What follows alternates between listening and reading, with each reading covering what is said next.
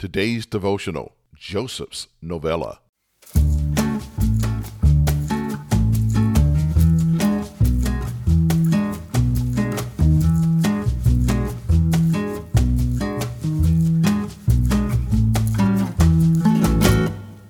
A novella is a short, well constructed narrative designed to bring home a point without the length of a full fledged novel. The novella, which is the biblical story of Joseph, details in Genesis 37:52 brings home the point of God's preservation of Israel. The novella details how Israel and its people survived despite their own foolishness and wickedness.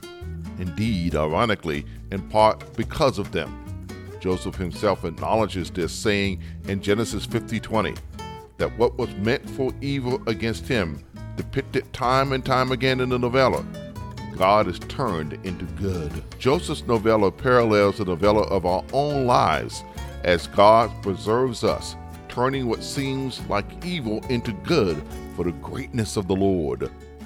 During the novella of our lives, questions that are fundamental to our faith emerge. Who is God? What does it mean to live a meaningful life? How do we build the beloved community? Why do bad things happen? Is there an afterlife? Who am I? These six questions must have been on Joseph's mind during the twists and turns of his novella. They are clearly on our minds during the turbulent times of the novella of our lives. On Sunday, August 13th, we will start answering these six questions in a series of teachings. However, on this Sunday, we will set up our discussion by examining how Joseph addresses these six fundamental questions of our faith. Join us Sunday at Greater Bethel AME in Athens.